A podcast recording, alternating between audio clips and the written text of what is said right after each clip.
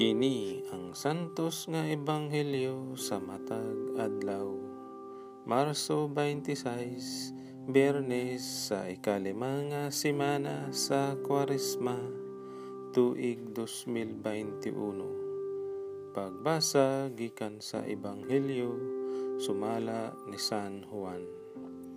Unya ang mga tawo may punit na usab og mga bato aron pagbato kang Hesus. Si Hesus miingon kanila, Gipakita ko kaninyo ang daghang maayong buhat nga gisugo kanako sa amahan. Hain man niini ang hinungdan nga inyo man akong batuon.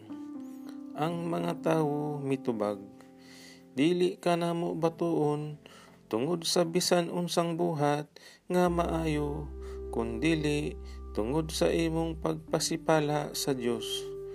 Tawo ka lang apan nagpaka-Dios ka. Si Jesus mitubag.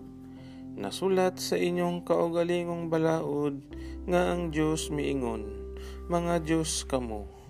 Kung sila nga gihatagan sa Dios sa iyang mensahe, gitawag sa Dios nga mga Dios, ug ang kasulatan dili man gayud masayop nganong muingon man kamo nga ako nga gipili sa amahan ug gipadala ngani sa kalibutan.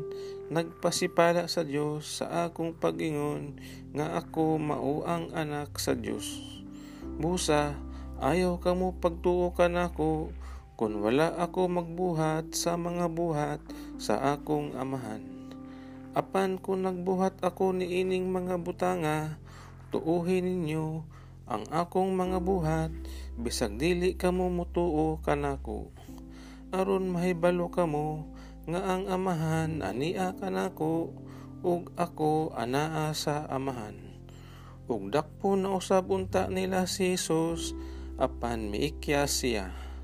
Si Jesus mibalik pagtabok sa suba sa Jordan sa dapit di inamunyag si Juan ug nagpabilin siya didto. Daghan ang mga tawo nga miadto kaniya. Sila miingon, si Juan wala magbuhat og mga milagro apan ang tanan nga iyang gisulti mahitungod ni ining tawhana tinuod gayod.